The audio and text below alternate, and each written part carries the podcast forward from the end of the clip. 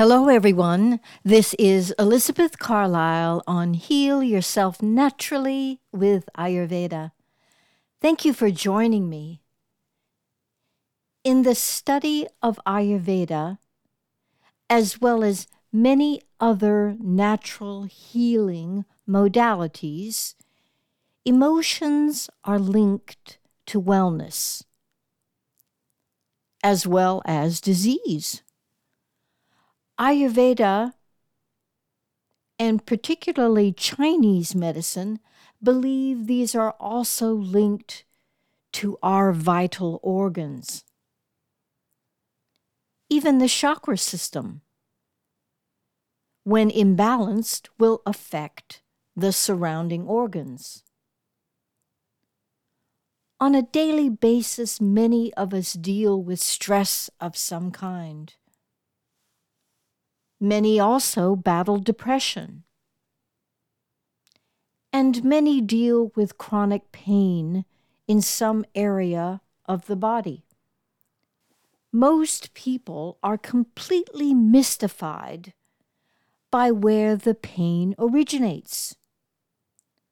You'll often hear, I was doing fine. This pain in my back just came out of the blue one day when I was lifting something out of the trunk of my car. These are common comments that we hear. So in Western so in Western society, we take some kind of medication to relieve the pain, over the counter or prescribed by a doctor. We don't usually look to what triggered the incident or the pain, or even the disease. It just appeared. We will never be successful by just treating the symptoms or the surface problems.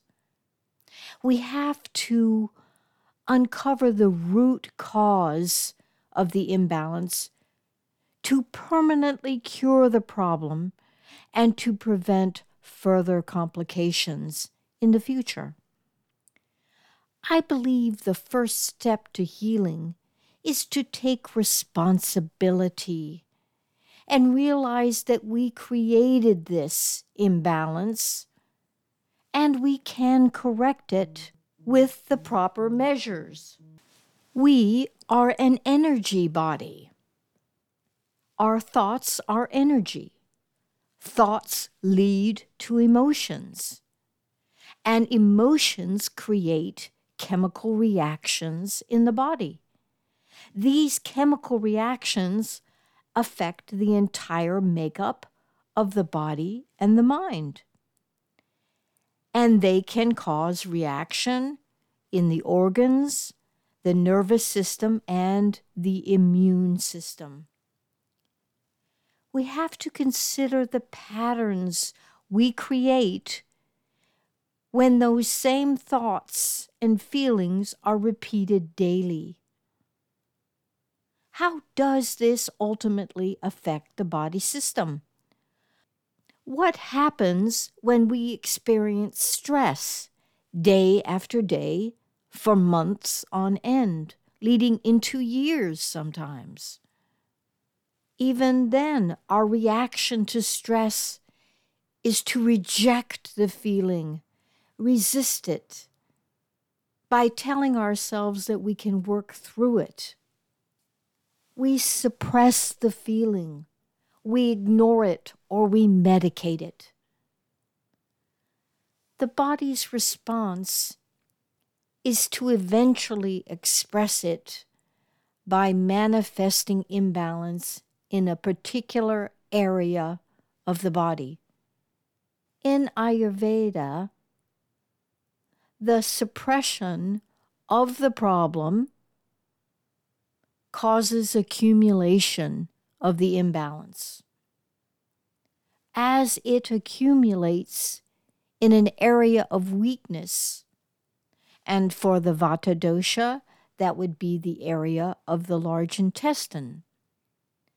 For the Pitta dosha, that accumulation is in the small intestine and kapha accumulation is usually in the stomach. These are the areas that we would first see signs of imbalance. If we ignore these signs and continue the same pattern without addressing the problem by suppressing or ignoring the physical and emotional imbalance, then the issue progresses to the next step, which is aggravation. At this phase of the disease process, if the initial symptoms of imbalance are not addressed, the symptoms may worsen, but still remain in the sites that I just mentioned the large intestine, the small intestine, and the stomach. This becomes a critical stage because if there is no management of the imbalance, this will create overflow. And what is overflow? Out of the initial site into the circulatory system. And then the problem may locate into other areas of the body and cause further imbalance. As that progresses, this leads eventually to relocation to the weakest area of the body. So once these doshas overflow, because we have ignored or disregarded the signs, they have moved from the digestive system into other areas of the body. They will likely lodge in an organ or a tissue that is weak, but they can migrate and infiltrate any tissue or organ in the body. This is the disease process. And we can see how disturbing it is. By not addressing the root cause at the onset, the disease has now moved into manifestation in other parts of the body. Now the imbalance deepens and becomes even more severe. This is when people require intervention by medical procedures. Ayurveda always addresses the problems, if we can catch it in time, in the digestive system in order to prevent further deepening of the disease process. If we can get to the root issues before they go deeper, we can prevent medical intervention. As I mentioned before in previous episodes, the first sign of pain is the body asking for attention, crying out for attention, asking us to look deeper into our lives and examine what issues, physical or emotional, are paramount and require our immediate attention. So the real issue becomes examining our thoughts and feelings and identifying what may be an emotional issue that needs our attention, our love, and our care. How do we accomplish this self awareness? By asking the body for clarification. And there are many ways to achieve this end. There is contemplation or meditation, sitting quietly undisturbed and listening to the body. we can scan each area of our body and ask it how it feels. Ask if there is a disturbance. This is called Yoga Nidra. This is self examination through self awareness. This is tuning into the body, into the body's natural knowingness of itself. We don't require anything from the outside. This is internal examination. And we are all primed to do this. We all are provided with an internal compass that will guide us if we take the time to sit, ask, and listen. It would be great if we were taught as children to check in with our bodies. But we have to learn this language of inquiry. Where does this ache or pain originate? And what is it trying to tell me? Let's look at the organs one by one and see the inexorable connection between their function and the emotions. We'll begin with the lungs. Lungs and stomach are primary sites of the kapha dosha. This is associated with water. Most respiratory diseases are kapha disorders. We are talking about sore throat, colds, flu, bronchitis, asthma, and pneumonia. The psychological factors are attachment and grief. The lungs are also near the heart. So emotional pain will weaken the lungs. We most often see grief associated with the lungs. Let's look at the liver. Liver disorders are most often associated with pitta dosha. The liver is a fiery organ, like pitta, the only dosha containing heat. Pitta disorders such as hyperacidity and ulcers originate in the liver and the gallbladder.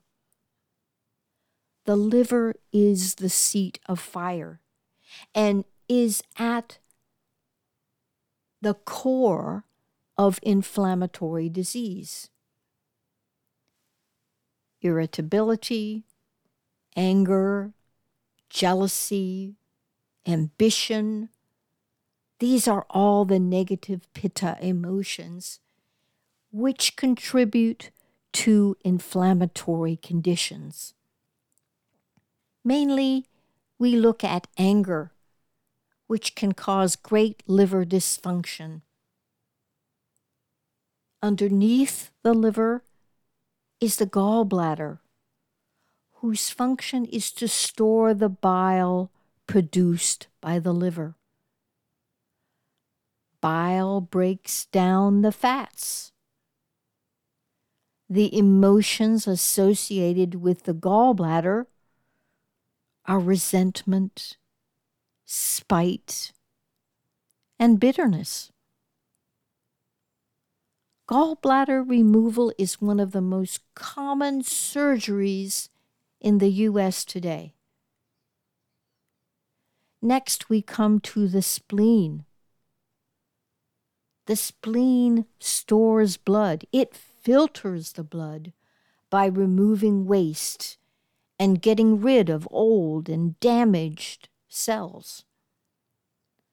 The spleen also makes white blood cells and antibodies which fight infection.